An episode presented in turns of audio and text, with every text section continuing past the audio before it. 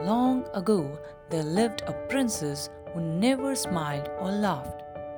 The king tried many ways, but it seemed as though her heart could not rejoice at anything. One day, her father declares that whoever could make his daughter smile can marry her. Many try but fail. Meanwhile, an honest laborer lived across the town. He worked sincerely for his master.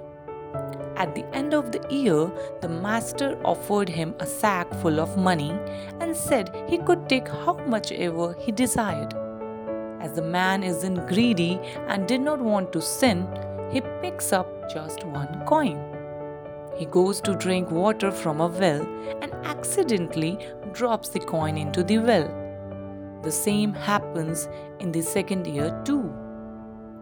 During the third year, the master places the sack and the laborer takes just one coin, just like the previous years. This time, when he goes to drink water, his coin does not fall. In fact, the other two coins from the past also float up to the surface. He decided to see the world using these coins. While traveling, in a field, he saw a small tiny mouse asking for help. He decided to give his one coin to the mouse.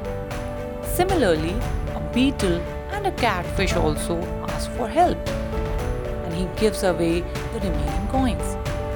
Wandering, he arrives at a castle and notices the princess looking at him. This amazed the young man, and he falls in the mud the catfish, the mouse, and the beetle for help.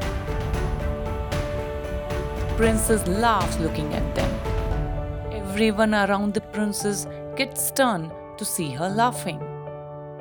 She points at him and expresses an interest in him. He is brought into the castle and is transformed into a handsome man. The delightful king announces his daughter's wedding to the honest man. They get married and live happily ever after.